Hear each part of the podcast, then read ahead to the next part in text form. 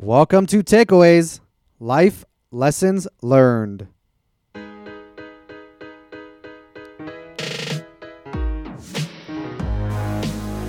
your host, Hayam Mizrahi. Join me as I explore my takeaways from the people who have influenced me the most.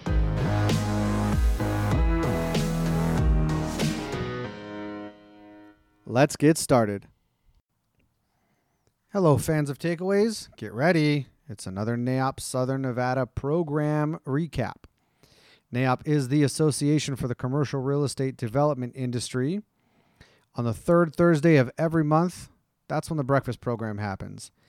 The June program was so timely, so relevant. The topic was inflation and rising interest rates.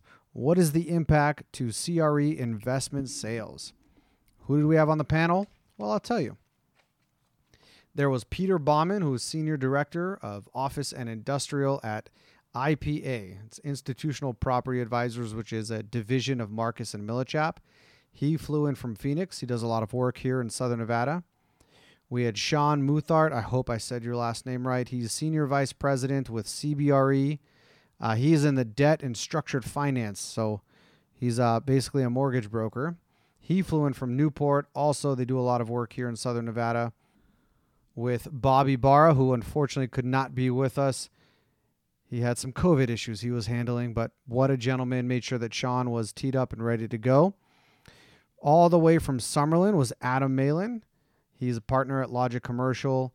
Uh, Adam is a retail product type specialist, incredibly active with retail investment sales. And our moderator, I don't know where you're from, sir, Javier Wasiak. He's senior vice president with Jones Lang LaSalle. He was our moderator, but also augmented the industrial discussion. So, office, industrial, retail, debt, and equity. Uh, we had it all. They talked about, um, well, I'm not going to tell you what they talked about. I'm going to tell you that the program sponsor was NV Energy. And the reason I'm not going to tell you what they talked about is because you're going to hear it right now. I'm going to go away. They're going to come on. Enjoy.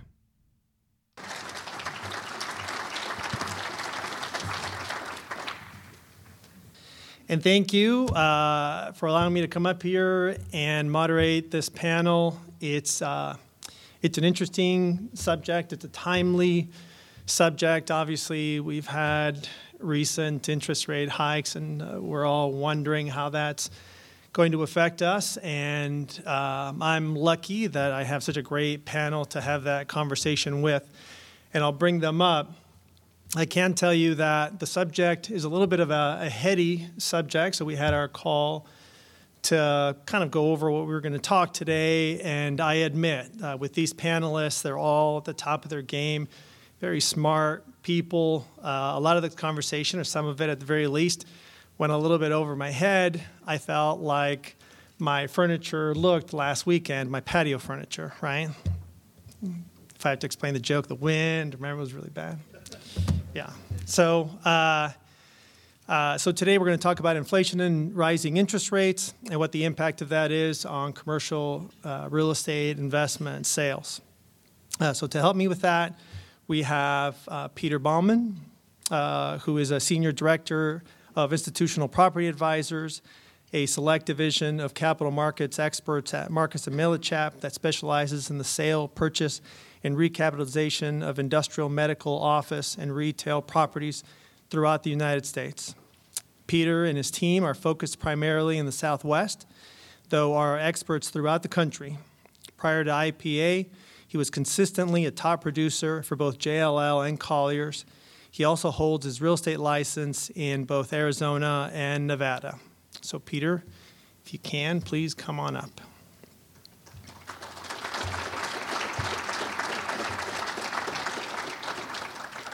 Since I'm getting you uh, one at a time, I'll also ask you, uh, Peter, as you're sitting down. Um, you know, as brokers, we spend a good portion of our days transacting, of course. And among other things, we also spend a good portion of our days talking to our clients, listening, educating, sometimes being educated. Uh, lately, how are you spending most of your day? Thank you, Javier. Can you guys all hear me? All right. So, I, I mean, a little bit about myself, my team. Um, Institutional Property Advisors, you may or may not know, is a division of Marks and Millichap. Marks and Millichap's a publicly traded company across the United States and Canada. We've got over 80 offices in the U.S., 2,000 agents. What Institutional Property Advisors does for Marks and Millichap, it blends the institutional capital with the private capital sector.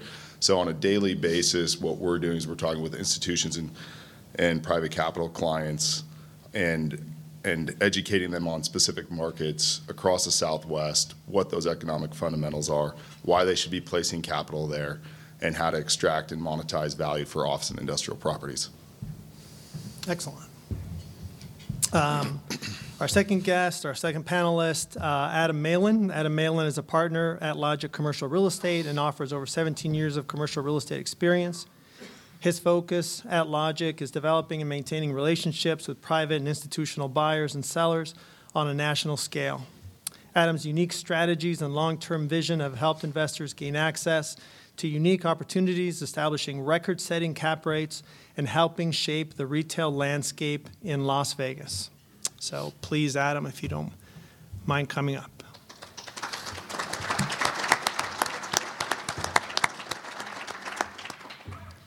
And Adam, um, for you, welcome.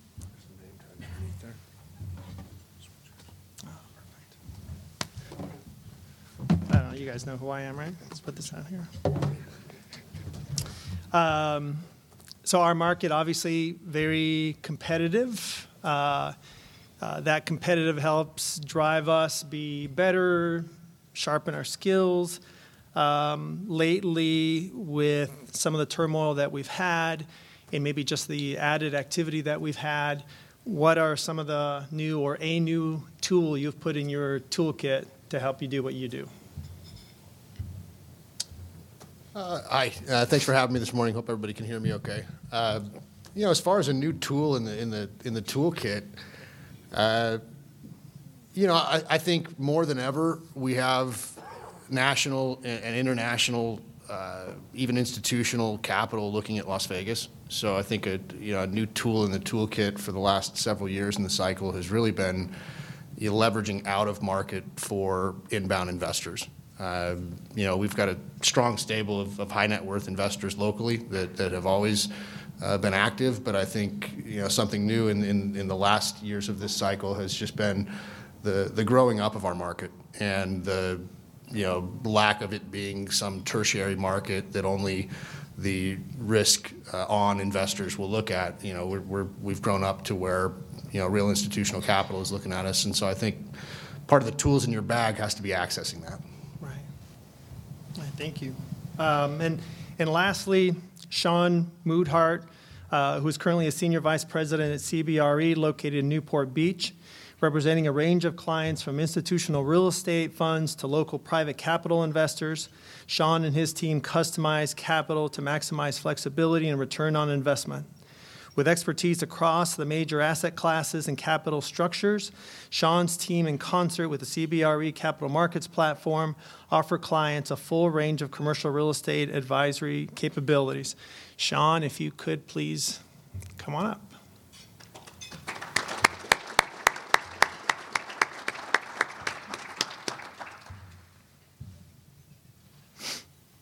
And Sean, as you're coming up, I'll ask you. Uh, I definitely got from our call yesterday that what you do goes pretty well beyond your bio.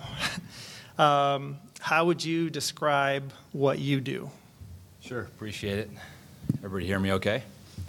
Um, so I'm part of a, a larger team. Uh, my partner, uh, uh Bobby Barra, regretfully um, couldn't make it here, so I'm a a little bit of a last minute pinch hit for him. He was really looking forward to this event. He resides here in, in Las Vegas. Um, we have two other partners, one in Phoenix, Bruce Francis, and uh, Doug Burrell up in Salt Lake City, um, uh, supported by a number of analysts and closers. Um, our full time job is debt and equity advisory. Uh, so, what that means is we're arranging and securing financing for developers and investors across product, product type spectrum, really throughout the West, very heavy here in, um, in the Vegas and the markets that we reside in, but also representing investors across the country as as they're um, looking to expand and grow their portfolios. That's uh, again across the product type spectrum and from a financing standpoint, construction, bridge financing, permanent financing, um, across all capital sources.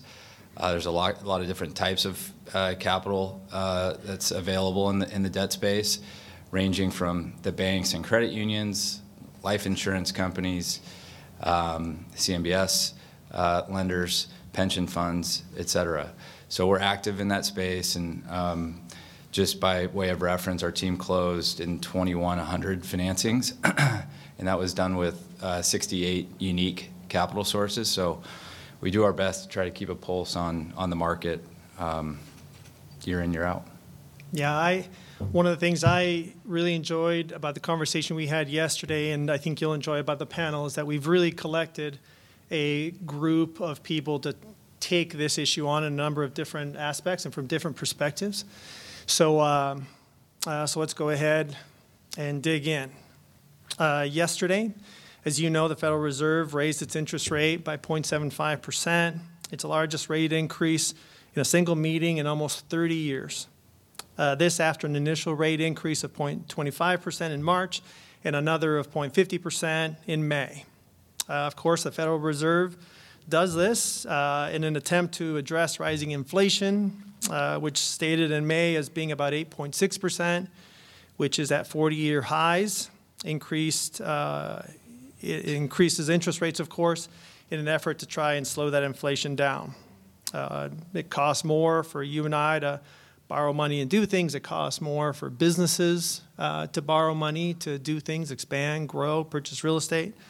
And it also uh, costs more money for investors um, for them to borrow money and purchase commercial real estate, which in the last 12 months, in industrial anyway, Uh, over 11 million square feet of product have been sold, over $2 billion in transactions at an average cost of about $184 a square foot, and that's uh, a rising number. So if we look at the 12 months prior to that, that's about a 30% increase uh, in the average per square foot cost. And if you look at the 12 months prior to that, it's about a 56% increase. So uh, obviously kind of a rising Uh, number. Uh, and if we were to look at, you know, how that's quantified from a total square foot perspective or from a total transactional value perspective, uh, those numbers would be a little misleading just because it's really been bounded by available supply, not demand. And I think that the panelists here would will attest to that. So from an investment perspective, Las Vegas seems to be on fire. So, to get started, Peter, I'll begin with you. Because of these interest rate hikes, is the commercial real estate investment market in Southern Nevada over as we know it? I think over is a strong word. Um, no. So Las Vegas uh, through this cycle has really grown up. Uh, the economy here is completely diversified from what it once was before. You you continue to have inbound migration of new residents on the order of two, 280 people daily. I see similar comparables to Phoenix. We have 350 people moving there daily. And the Sun Belt states have been the beneficiary of capital placements from institutions, private capital money through the pandemic. And I see no, no slowdown in the commercial sector here in the Las Vegas market or across the Southwest region. There may be some softening in this this interim as interest rates rise, but it's just a cost of capital. It's a mathematical equation that we're working with here. So as as the the borrowing costs go up, right, we still have strong tenant demand in the markets. Your tenant improvement dollars go up for office renovations, which means your rents are gonna go up. So everything kind of rises together, in my opinion. Um, are the days gone of getting, you know, five caps and four caps and three caps? Maybe. That's just a function of what that opportunity is and how quick you can get the rents and set rents back to market. So I'm very bullish on Southwest Nevada or Southern Nevada and the Las Vegas market, and you're gonna continue to see spillover capital and migration from the West Coast as those um, states have different uh, political fundamentals, and you know it's higher taxation, you know, anti-business. I, I think to truly see a, a, a real slowdown to what's happened in the the Southwest markets as a whole in the mountain states, you're gonna have to see a complete political shift happen to where these these municipalities and these states and this whole entire region is anti-development, anti-growth, and that can happen through new residents coming in, but that's that's a slow that's a slow event. That's not an overnight e-break event. What's different now is that that you're you're still able to borrow money. We're not, we're not in a situation where where it's Right. complete capital constraint, and so that that scares me more because that's what happened in 2008. This is a different this is a different event. We need we need to raise interest rates. We've been in this you know hyper low interest rate environment for a decade now. And you know people are freaking out that the 10-year Treasury is at 3.4 percent. Well, we all forget we're all short-sighted. In 2018, in November, we were we were banging at three and a quarter percent, and nobody was talking about softening. Cap rates were sliding still on all product types across all sectors, especially in the Southwest. Yeah, it, uh, one of the things you said, uh, which I know rings uh, true and very much in industrial anyway, is that the fundamentals are still really strong. I mean, all of us are keenly aware uh, and trying to keep our eye out for signs that things are shifting. And so far, we have very little, if not nothing, to to point at to, to tell us that you know our economy, uh, our demand, our drivers have shifted at all. And I'll open that to the rest of the panelists too to to talk about you know your perceptions you know in that question about how our commercial real estate investment market is doing. You know, I'll, jump on that for a second. I mean, I, I, I echo what, what Peter said. I, I think that the demand drivers for our market and the Southwest in general aren't changing, or you know, the, the interest rate climate isn't isn't a demand, isn't a direct impact on those demand drivers. I think they'll continue. I think we have you know catalysts locally that'll continue to happen throughout what I feel is going to be more of a more of a price discovery period than a market crash or a market halt, to Peter's point, and as Sean can attest, I mean, there, there's, capital is out there. Uh, The cost of capital is, is adjusting, and buyers and sellers will need to calibrate to that as well. But demand, as we sit today, is, is, remains very strong. You know, we have a lot of assets on the market ranging from, you know, the three to five million dollar low cap rate single tenant deals up to, you know, 70, 100 million dollar multi-tenant deals. And there's active buyers for all of those. Uh, Are there as many active buyers at the cap rate sellers want them today versus three months ago or six months ago? The answer is no. Uh, And I think that's because you've got you know, a portion of the participants that are, truly in a, price discovery mode. If you're not an exchange buyer with a trigger or a fund that's raised capital for a specific purpose and you don't need to buy today, then you're, you're on a, a little bit of a price discovery look and see. And so I just think that, that has taken a little bit of the volume out of the market.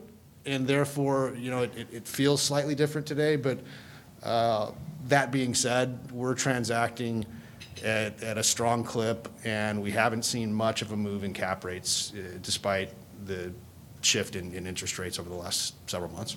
And, and Adam, I'll follow up with you a little bit. So we know that, um, you know, obviously, I mean, industrial's been a bit of a sweetheart for the last few years, and, and we all understand why that's the case. Uh, but uh, I think in the last 12 months, we've seen an uptick in, act- in investment activity in retail, of course, a lot of multifamily, uh, hotel as well. Uh, have you seen that? Uh, and and you know, speak maybe to some of the drivers in retail and what you do specifically as to why that's happening. Yeah, I mean, I think that the, the, the demand for retail in Las Vegas has, has been all time for the last couple of years. I, I think that, you know, the, the boom bust, you know, maybe stigma of Las Vegas has worn a little bit. I think that the, the type of migration that we're seeing has, has really directly impacted retail sales and retail growth, and I think investors are eyeing that as well. Uh, and as I said, you know, opening, I just think our market in general has taken on new legs and has become a little bit more of an institutional market. Um, the type of capital we're seeing is different. The scope of the capital is different. Um, you know, we're, we're, we're out of maybe that period of time where everybody was really sticker shocked from the, the market events of 2007, 2008, 2009 in Las Vegas. Lenders are more comfortable with Las Vegas. Uh, so I just think across the board, our market has grown up and, and allowed a wider array of capital to, look at it. John? Um, yeah, I mean, our world's pretty exciting right now. Uh, I would say the good news, um, so I'm not the pessimist on the panel, but uh, I do live in the debt world. The good news is there's plenty of liquidity out there. Um, and as Adam had alluded to, it's just a function of where that price is. Today we're seeing, to, to kind of give some, some frame of reference for, for the audience, we started the year somewhere in the 165, 162 10-year Treasury yield to start um, on January 3rd, and today we're up to 340.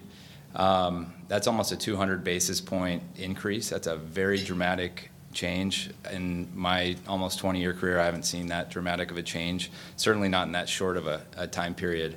Um, and so it's going to be interesting. I think we're in a, at a point where um, when you when you see that much movement that quickly, especially um, from a for those that are lenders out here, you may agree. There's a little bit of a wait and see approach. They tend to be more conservative, just generally in nature. Um, and when you have that kind of rapid movement, um, there's a little bit of pause. And Sean, So- for my benefit, why does that matter? Why is an increased treasury rate Yeah, matter? Sure. Um, so I guess I'll give you a, a little bit of a case study. We were working on a, a $35 million loan, um, and we rate locked with a life insurance company last week on Wednesday, close of business Wednesday. By the time the borrower uh, saw the market on Monday, um, we had risen 35 basis points on the 10-year Treasury. And so that means they locked their rate three or four business days prior and um, had the advantage of 2020 hindsight watching um, the market. 35 basis point increase equated on that loan over the term of the 10-year period that they're going to hold that loan was $1.2 million in interest cost savings. Uh, That's just one loan, one borrower. Um, a- there's a tremendous amount of um, increase uh, in terms of interest costs, and that was just 35 basis points. Um, As I, back to my original point, we've seen almost a 200 basis point increase since the start of the year. So you can do the math. This stuff adds up pretty quickly and has a pretty dramatic effect on investors' returns. Um, And so that's where I'm, you know, back to, I think we're in this adjustment period. Cap rates haven't moved much. They're starting to move, it seems. Interest rates have, have moved a lot. And so something's got to give um, at some level. And I think we're all just in that kind of wait and see approach.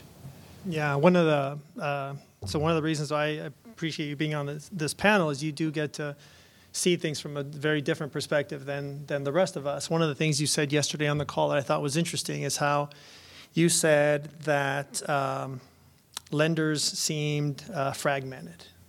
Uh, so they're not all singing the the same tune, just like not all buyers are. But uh, what did you mean by that? That's right. Um, Yeah, we're seeing a lot of fragmentation in the market. One of our, you know, um, part of our process that, that we pride ourselves on, um, being at a large platform and having um, longstanding relationships with a variety of types of lenders, is we go out far and wide and kind of take the, the leave no stone unturned uh, type approach for our clients. So we're going out to a 50, 60, 70 lenders on a specific request, um, in some, uh, in some cases more, um, depending on the deal. And we're seeing um, bids and, and pricing come back as dramatic as we've probably seen, maybe 150 basis points um, in difference from the outlier bid to those that are not very competitive. Um, and it's it's not the same lender every time. Um, it's not the same capital source necessarily every time. Um, and this is, I guess, what keeps us in business um, because the market's constantly shifting. But because we're going through so much turmoil, uh, some lenders um, you know, have a lower cost of capital to begin with, and, and some may be behind pace to- in allocations for the year, whatever the, rea- there's a variety of reasons for that. Um, But there are some, uh, those that are out, you know, outliers in today's market. Some of them are, are just lagging behind what the broader market is, and we try to exploit that inefficiency um, for our, our clients' benefit. Yeah, I, um, so, you know, over, gosh, I want to say about two years ago, it seems on the industrial side, again, um, you know, we started hearing a lot about forward sale activity. And um, I'm sure most of you know what that is, but for those of you that don't, the, the short version of it is that investors, developers, you know, saw how tight the market was, lack of opportunities out there uh, to purchase, you know, Class A, specifically investment product, and said, okay, well, maybe we can get in front of these developers prior to them finishing their projects, maybe sometimes even prior to them um, starting their projects, and we'll make them an offer. We'll agree to purchase the property, we'll take up some of the lease up risk, uh, and hope that maybe we can get ahead of some of these transactions. And it became very popular. Uh, and it really drove pricing, and boy, it was working out with everyone. I mean, for everyone. Just kind of an example on a transaction we were involved with. What surprised me about it is how far ahead of the game uh, the transaction started, where you had somebody who was in a great land position, but maybe didn't have permits. Maybe they didn't even have their enti- their uh, zoning in place, uh, and was basically able to go out to the market, get a lot of activity, uh, got real frothy. Great deal. They're going to make a ton of money off of it. The the underwriting they did for lease rates wound up being by now 20, 25% less than what market is. So uh, everybody did real well. Uh, I can tell you that today that forward activity has, boy, come to, I won't say an absolute halt, but uh, it seems one segment of the investment market that's getting impacted the most. Uh, in addition to that, if you want to speak about that or other segments of the investment market, who's who's more susceptible? What product types are maybe more susceptible to the to these interest rate hikes? Uh, to anyone on the panel. Well, it's, it's a function of, of yield, right? So people don't want to be in a, a negative levered posi- position or negative cash on cash return position when they're buying an investment property. So as we all know, industrial has become the limelight or the darling of the capital markets since the pandemic, with so many companies going direct to consumer through e-commerce and Vegas being a massive spillover market from the Inland Empire and Los Angeles and continued growth in that sector. You know, it's it, if you're financing a project and you're selling it at a four percent return, your interest rates at say a five and a half percent fixed over a period of time. That that doesn't make sense to that borrowed investor. But you know, with what Adam was speaking to, there's still plenty of cash purchasers out there, private capital purchasers, motivated purchasers through tax deferred exchanges that haven't they, they don't need that borrowing today and they can hold that they've got different motivating factors that you you still will find those those opportunities out there. There still will be those buyers but that's that's you know that comes with you know selecting the right team on the field that has access to that capital source that actually casts the wide net that can attract that capital to that opportunity. What where i think the value in a rising interest rate environment you look at office office properties during the pandemic, nobody knew what was going on. You know, in Phoenix, it was like a two month halt. Vegas was probably fairly similar, maybe a little bit longer. But still, the return to work is has has been a challenge, right? There's there's some companies that have said we're not returning to the office. There's others that are in a, you know, kind of, you know, part-time office, part-time home, very flexible schedule. And then the, the other issue is you get the millennial generation and the Gen Z generation that's that that the pendulum swung away from the employer demanding what what the workforce does to the workforce demanding what the employer do, right? And so until that paradigm shifts where there's such a labor shortage that you have you have employees saying, I do not, I will not take this job unless I have a flexible schedule where I can work from home three days a week, right? And so until that that that swings back, you're going to see this fluctuated environment in the office sector for a period of time.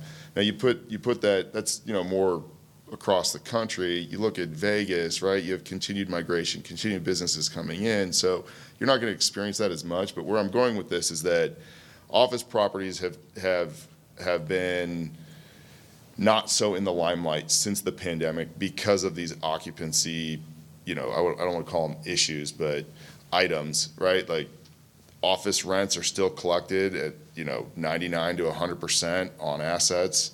So whether the tenant's occupying the space or not, they're still leasing the space. So the income's still coming in. So it's kind of like a false perception on an investment, right? It's, it's a math equation for somebody on the return profile. So you're seeing softening from the pandemic, you know, and post-pandemic, still in the office sector. And so as, as interest rates go to 6%, you can buy office properties in the, you know, 7% interest or 7% cap rate to, you know, 9% cap rate or higher, not just in this market, but across the whole region. So that, you know, when you're looking at an industrial property as an investor saying, well, I can park my money here at a 5% return, or I can go park my money over here at an, an, an 8% return, and my borrowing cost is here, I, I think you're going to see more flight to capital to the opportunities that have just higher cap rates by a function of what the borrowing cost is.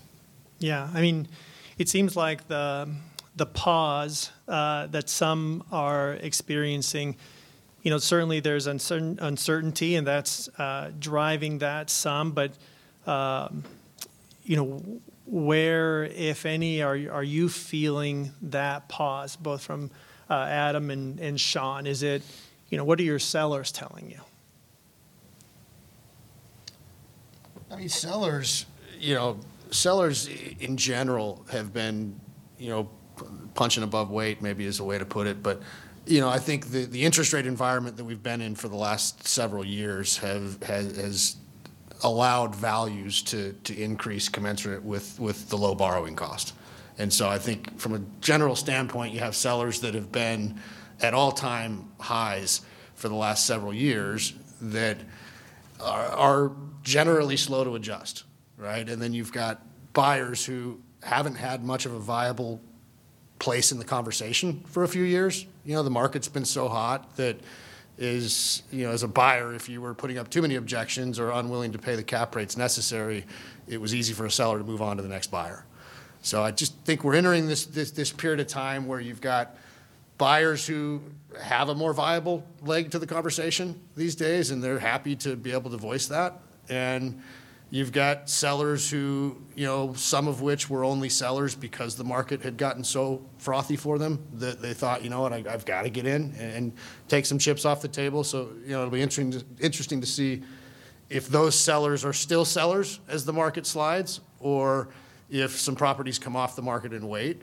You know, it's a, an interesting paradigm because a lot of these sellers will have debt that comes due in the next five years. So, you know, who, who gets to, to take that bullet in terms of do I sell now at, at the values that I can get, or do I wait and deal with the debt market that I'll be in on refi in, in the next period of time? So, uh, you know, I think that it boils me back down to we've entered a market where the transactions that are happening are the ones that are driven by, by a need on either side, whether it's a need for a seller or whether it's an exchange driven or, you know, I call it hot money, but just fund money that's been raised for a purpose that, that needs to either find a home or go back to investors. You know, those are the transactions that I see happening more these days. And, and frankly, in, in my world with retail, you know, the, the low cap rate, single tenant deals are mainly cash and they're coming from family exchange type money or that hot money that needs to find a home. And, it, and it's typically generational money to where those buyers have, have had to be comfortable playing with the conditions on the field. They don't have the luxury of packing up their toys and going home and deciding to come play when it's sunny outside. So those transactions are happening, and, and largely on the, the, the trophy, real Class A retail, you've got a buyer pool who can adjust equity allocations and transact. You know, where I'm seeing the biggest pain on my side is everything in the middle. that was happening largely because it was debt, you know, helped, if you will. I mean, the, the, the low cap, the, the low interest rates were helping both sides of those transactions. They were allowing sellers to overachieve, and they were allowing buyers to push and get there and still maintain cash flows. So that middle of the market is where I'm seeing the most pain. Yeah, so there's always going to be interest and activity on that Class A side. Um, And even though you might have a reduced pool of buyers, you have buyers. Uh, Everyone's just trying to figure out their own individual strategies. Correct. Have you guys Um, seen an increase in supply of listings for sellers that want to get out in front of this uncertainty? That, you know, they've, they've clipped 80% IRR, and they're like, hey, now we're at 70, 75, 65, whatever it is. We still made, a you know, a killing on this deal. Let's get out now while we can before, who knows what's coming? We have. I mean, we've probably put a hundred million or more across three or four assets on the market in the last thirty days. And, you know, the conversation is, in all those cases, is this would have been a better move six months ago, right? Yeah, But- our, our, our BOV broker opinion of value activity has never been higher. We're, Yeah. we're evaluating like 50 assets a week and educating. People have been coming back to us where we've, we've given them valuations a quarter ago saying, hey, are these numbers still viable? We're like, well, no, they're not. Here's why.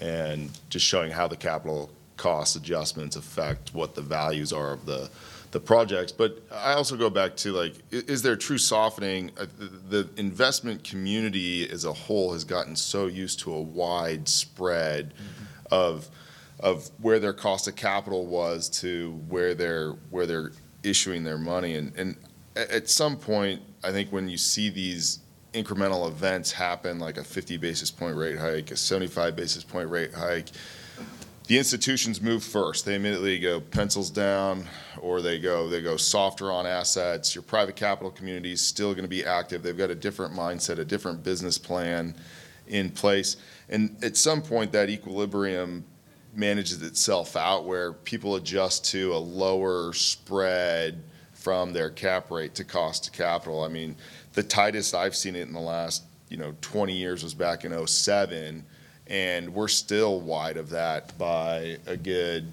50 to 100 basis points. So people people forget at the spread level that they were once willing to agree to to where they are placing capital today.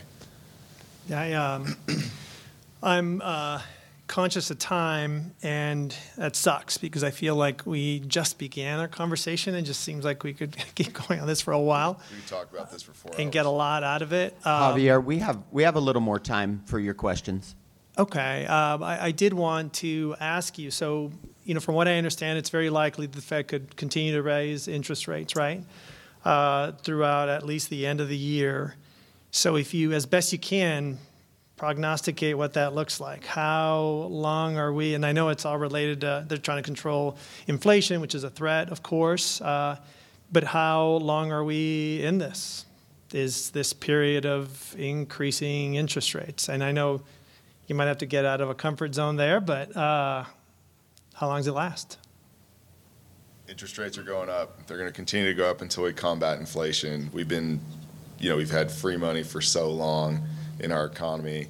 The, the- what, what's interesting is that the economic fundamentals are still sound. So I don't know what equilibrium. I'm not an economist. I'm not going to act like an economist, but I mean, the the Fed funds rate benchmark has always been targeted around two and a half percent. Sean, I don't even believe we're there yet today.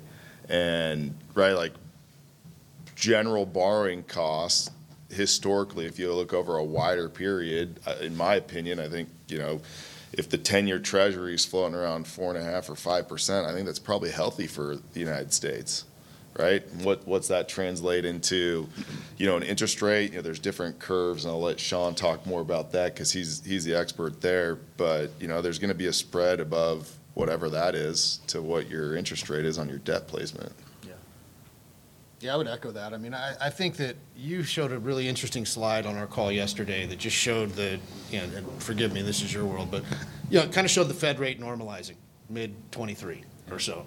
Uh, And to Peter's point, normalizing to historically probably a below average rate. And so, you know, I think that what crosses my mind is just how short of memories our markets generally have. You know, if you look at history or even the short view of history, the sky was falling in March of 20. Right? By March of 21, everybody had a whole different outlook and it was gas on. Right? Here we are in March or May of 20, you know, June of 22, and you know the clouds are starting to come around again. But to me, I feel like there's demand drivers for our market that aren't going away. The inbound migration is going to be a function of alternatives, and we're still going to be attractive as the boats rise, you know, as, as inflation raises everything for everybody. Uh, so, in my opinion, I, I think things are going to normalize. Buyers and sellers are going to figure out that medium again, and the demand for our market isn't going anywhere. And I, I'd argue Vegas is well positioned in an inflationary environment because it's going to cost even more money in California and Washington and other states, and people are going to come here for the lower, lower, you know, it's lifestyle, it's climate, right, economic base. I mean, the fundamentals here, you know, I find that people that reside in markets sometimes have too narrow of a view of their own market and perception and what, what's happened in the past. And when you take a wider view and you look around you at what's going on in surrounding states and what what property values are there, what's it cost to live there, and then you compare it to your market. It, I mean, Vegas is going to continue to be a beneficiary for a period of time. I see, I see the Las Vegas office and industrial market continuing for the next three to five year horizon before there's like a true kind of slowdown. And I don't, you know, I don't think cap rates are softening. I think cap rates are normalizing. don't know about Javier, you, on that subject, we have, somebody came in with the uh, Phoenix question for all of you. We often get compared to Phoenix, contrast, compared this and that, um, sometimes losing. If you could each answer or give your opinion on us and Phoenix in your respective markets, um, that was the question that came in. You, you said just what, what is the difference? Or- What do you see in your line of work, the difference between Vegas and Phoenix? I see very similar fundamentals, other than Phoenix has a larger population base. What, what I like about Phoenix from an investment strategy and play, and what I communicate to investors on a regular basis at, while, when I'm selling property here, I've got four assets in the market currently. What, what I like about Vegas is it is land constraint, right? Like this is an island in the desert. A lot of people don't realize that. Yeah, In we don't enjoy it as much, and, but and, yeah. and and and Phoenix, right? Phoenix, you I mean, Phoenix can sprawl. A lot of people say, "Oh no, you've got this this mountain range or this or that," but at the end of the day, Phoenix has plenty of land, which is a good thing and a bad thing. But right, the good thing is that you can continue to development development and grow, and it keeps costs down, but the problem is, is that you're never going to get infill densification. Phoenix will always be a sprawling environment. I could see, I could see Las Vegas getting much more dense over the next 10 year, 20 year horizon because you are land constrained, right? And that's going to benefit everybody in this room. Yeah, I mean, And go, please go ahead. Yeah, Sean? No, no, on my side, I, I, I would say the same. I mean, from what I'm seeing at, a- at a macro level, is that it, it feels like I see a lot of flight to development opportunities in Phoenix and in Arizona. You know, the land market here has gotten so frothy and what have you. So I've heard a lot of success stories about guys going to Phoenix and having a different world in terms of land availability and, you know, and opportunities to develop. And at the same time, I get a lot more inbound investors looking at Vegas over Phoenix or even Phoenix investors coming to Vegas. So I think the, the investment perception has always been maybe a longer runway and, and bigger upside potential here in Las Vegas. That may be shifting, that may be changing, but I do see a lot of development shifting to, to the Arizona market, just maybe based on land availability and opportunity. Yeah, and I, I think there'll be a slowdown in that. I mean, land, land values for industrial land development has gone bonkers, just like here. But to give you an idea, something, something that's like an infill piece that we have right now, 24 acres, you can't get to it for two and a half years. It's, you know, $35 a land square foot, you know? I mean, that's, that's a big number. You got to underwrite some pretty hefty industrial rents to make that pencil you know, there's there's another piece that traded at forty-five dollars a land foot. Now, as you move further out west and you move into like frontier land out by Buckeye in the Phoenix market, where there's no utilities, no water, nothing, no resources pulled, that's trading around like three bucks a foot. But if you're if you're back in around like the ten and the three hundred three loop, all that's going for. I mean, if you have if you can find a piece, you know, name your price. It's you know 20 bucks a foot's getting turned down, 25 bucks a foot's getting turned down. So, How big of it, like, what, what was that two years ago or one year ago? I know here in Vegas, you could. well, so, so what, what's crazy about Phoenix, and if you, if the, I don't know what the numbers are here in Vegas for the industrial development specifically, but in, in Phoenix, prior to the pandemic, on average, there's, you know, 5 million to 10 million square feet of industrial product, right? In 2022 alone, we're going to deliver over 40 million square feet of industrial property in Phoenix alone. And 90% of that will be pre-leased. And so that is, that is all growth spillover from the Inland Empire and, and, and Los Angeles, getting product out of the port of Long Beach and LA, no different than what's happening here with Vegas, right? Everyone's, you guys are experiencing the same thing on the industrial front. And, right, is the, the Inland Empire's industrial vacancy rate is sub 1%. There's no, there's no space there, right? And then you come to Vegas, it's sub 2%. Phoenix, you're like sub 2.5%. And all the available, the majority of all the available developable land has been completely, it's, it's, the land run has happened, right? So the, the land gold rush happened from the pandemic to present. Now it's, it'll be interesting to see what happens to that cycle. Yeah, I mean, I'll, I'll add that, you know, both markets have a really good story to tell. So as you guys know, you know, when we're pitching these projects and we're talking with the numerous buyers who are chasing them, we're telling the story. And both markets have great stories to tell. They're just slightly different. Some of the drivers are, are different. It is true that because our uh, rent growth has been more aggressive, I would say, than it has been in Phoenix, we're probably going to lose out on some occupiers. So some of our demand, you know, will lose to Phoenix, uh, and probably, and then that's today, and we'll, that'll probably remain for a few years. What's But- the, what's the what's the, the drive time from Port LA? Four and a half hours to Uh, I mean, not even. Like Not even right. So so Yeah. so so that, that that's an advantage that the Vegas market has that Phoenix doesn't. Right on the furthest west side where the 303 loop is in the Phoenix Phoenix metropolitan area. Um, you know, coming out of the port to get there, that's that's a six and a half, seven hour drive. You know, for them to to offload, turn around, and Yeah. get back in the federally regulated drive time, it's tight, right? And so, I I think that on the industrial front, Vegas will continue to remain, in my opinion, a stronger investment market from a from a capital like capital Yeah. outlay perspective. And there's just if I less- if I was the investor, right? Yeah, And and there's just less opportunities here, like, like you Yeah, alluded to. you know, scarcity. And that's- Phoenix is that's two and a across- half times, depending where you start Yeah. But counting that- the but size that's- of our that's- market. that- that's a If we had the trend. land, would we have 40 million feet going up? Yes. Um, Yes, it you would be an interesting Yes, you problem to would. You'd- have. You'd have more than, Yeah. you'd- you would, you would get more, you would get more of those projects Phoenix would lose because the drive time's shorter. Yeah, I think, I think we would have to potentially cope more with the threat of overbuilding if we had, because there's been so much demand, I think we'd have to really navigate that a little bit more. But as it relates to capital markets, investor demand, that investor demand is still tremendous. There, there's been more capital and more funds and more people interested in commercial real estate as an asset class and way to make money than any other, than any other, you know, securities. I mean, you all check your 401k account, your stock market account, like, they just keep getting beat up. And the more that that continues to happen, the more capital that flows into real estate. Real estate will continue to be a great hedge on inflation. And, you know, we're still supply limited. There's not a ton of commercial product supply out in the market.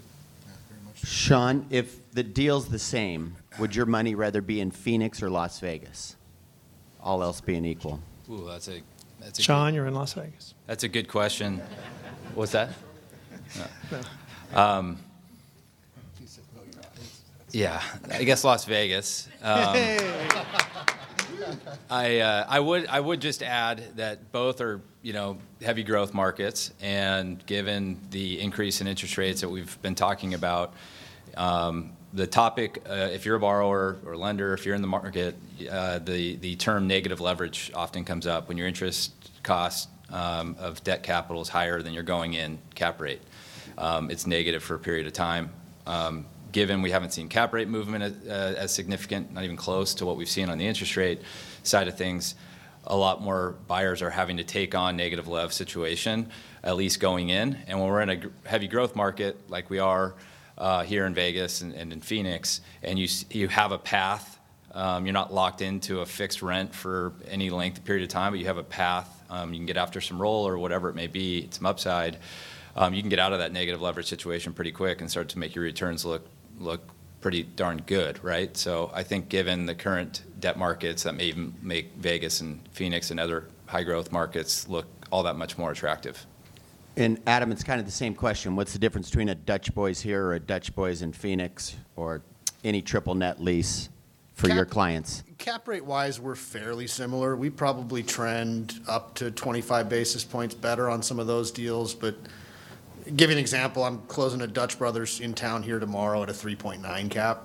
That same deal probably sells between a four and a four and a quarter in Phoenix.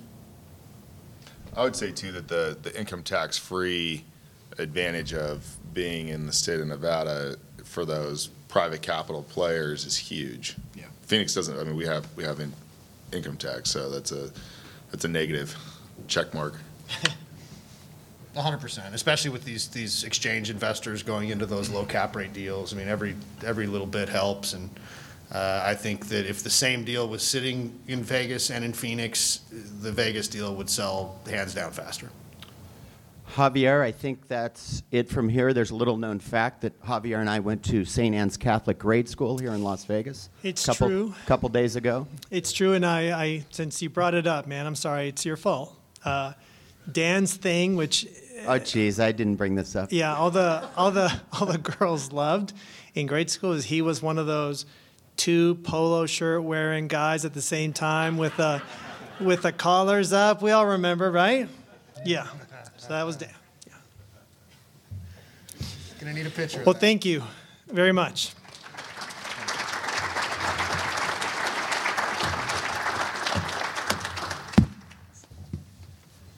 Javier, Peter, Adam, Sean, great job, great panel. I think we're leaving here with a little more knowledge than we came. Uh, Keith Jackson, NV Energy, thank you so much. And our next breakfast is July 21st. And that concludes today's program. Thank you, everybody. Thank you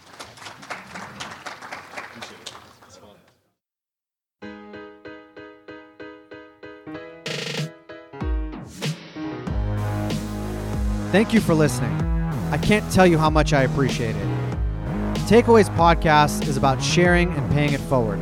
If you like this show, please make sure to subscribe on Apple Podcasts or wherever you get your podcast and leave us a review. It really goes a long way. And if you really like the show, please share Takeaways with a friend. Thank you and tune in next time.